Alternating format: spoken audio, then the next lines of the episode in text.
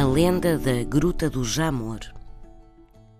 Conta-se que há muitos, muitos anos andavam jovens rapazes a brincar num terreno perto do Vale do Rio Jamor, no Conselho de Oeiras, quando de repente viram um coelho.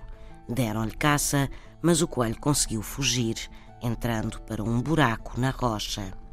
A cavidade era grande e os jovens entraram atrás do coelho. Descobriram que se tratava da entrada para uma gigantesca gruta. De regresso a casa, os jovens contaram o que tinham visto e ao outro dia um grupo de gente visitou a gruta. Era de tal forma impressionante que a cada dia que passava, mais gente vinha visitá-la.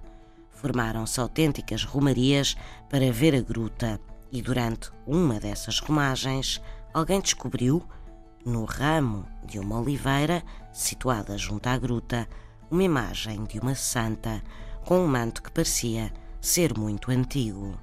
A imagem foi primeiro colocada dentro da gruta e depois seguiu para a sede de Lisboa. E diz quem sabe que a gruta ainda assim continua milagrosa. São histórias assim mesmo.